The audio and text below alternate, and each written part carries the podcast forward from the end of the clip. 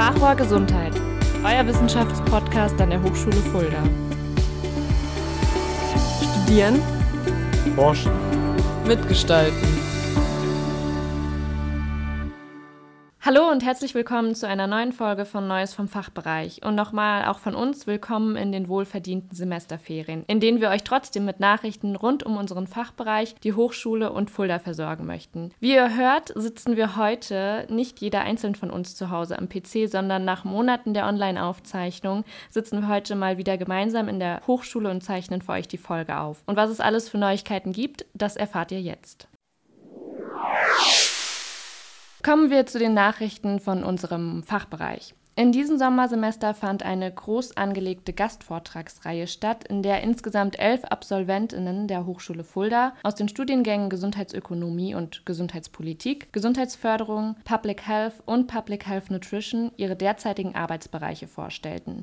Ziel der Vortragsreihe war eben, den Studierenden unabhängig in welchem Semester sie sich befinden, einen Einblick in Tätigkeitsfelder zu geben, in Austausch mit Absolventen zu treten und so eben auch Kontakte knüpfen zu können. Insbesondere hilfreich natürlich für all die, die ein paar Inspirationen brauchen, wenn das Praxissemester zum Beispiel bevorsteht oder eben sich das Studium auch dem Ende neigt. Neben der Beschreibung ihrer Tätigkeit gaben die Absolventinnen den Studierenden Tipps für das Studium und den Berufseinstieg, wie beispielsweise der aktiven Mitarbeit in Hochschulgremien oder einer Tätigkeit als studentische Hilfskraft. Zentral in der Vortragsreihe war auch der Aufbau eines Netzwerks, das heißt, Studierende sollten frühzeitig sich mit anderen vernetzen, ihr Netzwerk pflegen und erweitern. Beispielsweise kann dies auch durch das Praxissemester erfolgen, welches neben der Netzwerkarbeit aber auch dazu dient, das individuelle Profil zu schärfen. Auch sei es hilfreich, wenn ein roter Faden im Lebenslauf zu erkennen ist oder das Abonnieren von Newslettern im Bereich Gesundheit, um so eben in Gesprächen immer auch auf dem neuesten Stand zu sein.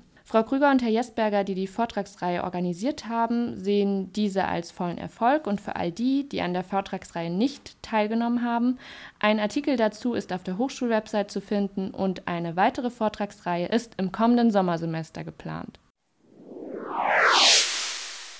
Und hier nochmal ein kleiner Reminder an alle, die auch in diesem Wintersemester 2021-22 wieder am Start sind. Ihr müsst euch noch bis zum 30.09. rückmelden und könnt dann auch euer Semesterticket wieder im Studienbüro validieren lassen. Drei Studenten des Fachbereichs AI haben in einem internationalen Wettbewerb, dem Data Mining Cup, den vierten Platz erreicht. Bei diesem Wettbewerb messen sich Studierende jährlich zu unterschiedlichen Aufgaben aus dem Data Mining. Es geht darum, mit Hilfe von Algorithmen Wissen aus vorhandenen Daten zu ziehen. Beispielsweise Webshops, in denen KundInnen gezielt Dienstleistungen und Produkte angeboten werden und sie davon abzuhalten, ziellos auf der Webseite herumzusurfen. Wir beglückwünschen die drei Studierenden auf jeden Fall zu ihrem Erfolg. Wie immer ist unsere Hochschule wieder auf der Suche nach neuen ÜbungsleiterInnen für bestehende oder neue Sport- und Kursangebote für den Hochschulsport. Also wenn ihr ein Talent habt und Lust habt auf einen Job, dann meldet euch. Wie ist die Lebensqualität für einsame alte Menschen? Mit dieser Frage beschäftigt sich die Hochschule Fulda im Rahmen des regionalen Innovationszentrums für Gesundheit und Lebensqualität, auch Riegel genannt. Ziel ist es, deren Lebensqualität zu erforschen und sich daraus ergebende Verbesserungsmöglichkeiten anzuschauen. Dazu führt die Hochschule Fulda im kommenden Jahr eine Befragung mit bis zu 2000 Fuldaer Bürgerinnen und Bürgern über 65 Jahre durch. Die Projektverantwortlichen der Hochschule Fulda versprechen sich damit eine breite Informationsbasis über die Themen Mobilität, Höhe, Ernährung und des sozialen Umfeldes. Sie wollen die Alltagssituation älterer Menschen im Blick nehmen und genauer hinschauen. Die Auswertung wird für Frühsommer 2022 erwartet. Die Informationsbasis soll in der Barockstadt im Vergleich zu anderen Personen besser ausstellen. Bei Fragen zu den Unterlagen würde sogar eine Telefonhotline eingerichtet in den Sprachen Deutsch, Türkisch und Russisch. Wir sind gespannt auf die Ergebnisse. Es gibt gute Nachrichten aus der Mensa Fulda zum Thema Nachhaltigkeit. Und zwar werden das Einweggeschirr und die To-Go-Verpackungen durch Mehrwegbehälter ersetzt. Das heißt, ihr könnt ab sofort eure Gerichte mitnehmen und dabei auch noch nachhaltig handeln. Wie das funktioniert, ganz einfach mit dem digitalen Mehrwegsystem Weitel, kennen vielleicht manche von euch auch schon.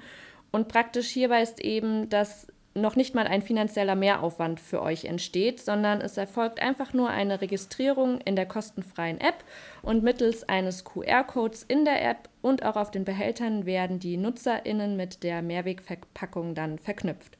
Und wer jetzt sagt, ich möchte mir aber keine App extra herunterladen, kann sich auch an der Kasse in der Mensa für einmalig 10 Euro eine Mitgliedskarte von Vital kaufen, die dann den QR-Code enthält. Aber aufgepasst, nach 14 Tagen verstreicht die Rückgabefrist und wer bis dahin die Behälter nicht abgegeben hat, da werden dann eben 10 Euro fällig.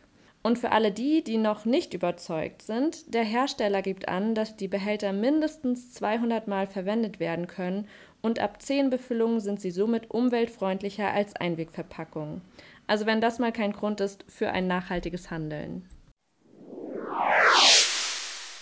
Kommen wir nun zu den Corona-Nachrichten. Heute möchten wir euch mal über das Eskalationskonzept des Landes Hessen aufklären. Eskalationskonzept ist eine Erweiterung zur Corona-Schutzverordnung. Das heißt, wenn in einem Landkreis die Inzidenzzahlen steigen, es gibt drei Stufen, 35, 50 und 100, werden zusätzlich Regeln besprochen. Zurzeit sind wir über 50 und wie ihr vielleicht schon mitbekommen habt, äh, gelten seit Montag eben die 3G-Regel für Innenräume, dass man, wenn man eben in Restaurants geht, muss man getestet, genesen oder geimpft sein. Das gilt auch für andere Einrichtungen wie Sportstätten oder auch körpernahe Dienstleistungen. Wir nähern uns ja auch so langsam der Inzidenz von 100 an. Also in dem Fall, wenn es sich um ein nicht eingrenzbares Geschehen, gibt es eine nächste Stufe. Und sollte doch die Inzidenz auf 100 steigen, was sie wahrscheinlich auch tut in den nächsten Tagen, gibt es halt weitere Maßnahmen. Es gibt die Anordnung einer FP2-Maske oder gleichwertig für nicht vollständig geimpft oder genesen in Altenheim, äh, eine allgemeine Kontaktregel im öffentlichen Raum.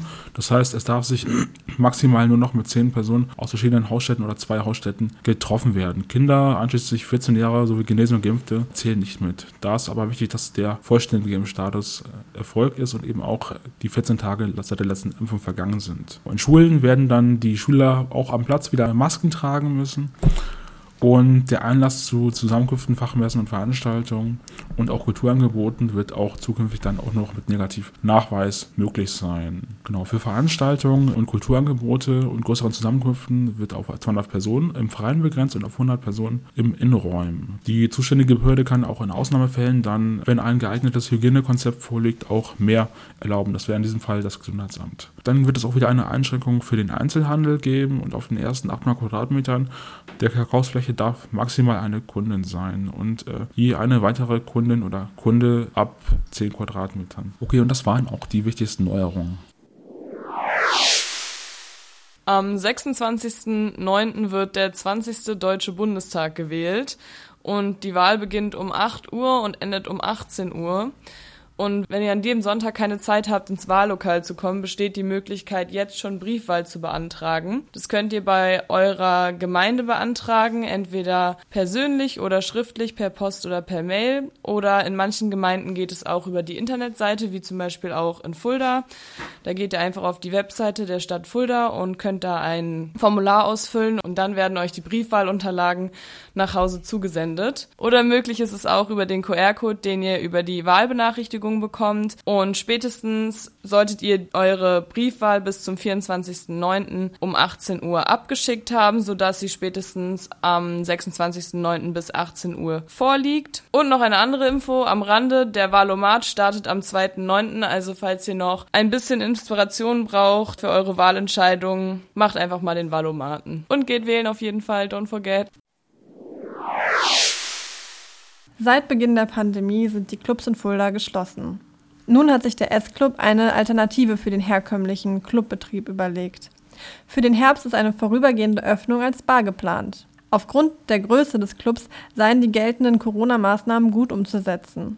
Der S-Club beschreitet damit einen Weg, den viele Clubs in Deutschland pandemiebedingt gehen. Bei entsprechender Gesetzeslage wird der S-Club auch wieder zum Tanzen geöffnet werden aber solange wird die Tanzfläche mit einzelnen Tischen, Sitzgelegenheiten und ausreichend Abständen gefüllt. Auf diese Weise können die BesucherInnen dort wieder entspannt etwas trinken und abwarten, wie sich die Lage entwickelt. Immerhin können die Clubbetreiber Bolig und Neidert nachvollziehen, dass die Clubs derzeit als einzige noch nicht öffnen können. Schließlich sei die neue Virusvariante hoch ansteckend und ein voller Club ohne ein Mindestmaß an Abstand wäre schnell ein Superspreader-Event. Das hätten Cluböffnungen in anderen Ländern gezeigt. Nichtsdestotrotz sind die beiden hoffnungsvoll. Sie glauben daran, dass es nächstes Jahr wieder ein fast normales Clubleben geben wird. Bis dahin werden sie versuchen, ihr gastronomisches Angebot an die Maßnahmen anzupassen und ihren Gästinnen über den Winter eine gute Zeit zu bieten. Und wir wünschen ihnen dabei vollen Erfolg. Und das war's auch schon wieder mit der Folge. Wir hoffen, euch gefällt das Format weiterhin und dass wir euch einmal im Monat updaten können, was in Fulda so los ist und an unserem Fachbereich und der Hochschule allgemein.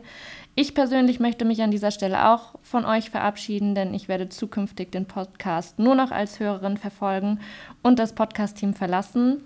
Es hat mir aber immer großen Spaß gemacht und ich hoffe euch auch und bin gespannt, wie sich der Podcast in Zukunft weiterentwickeln wird. Alles Gute und somit sage ich das letzte Mal Tschüss und macht's gut.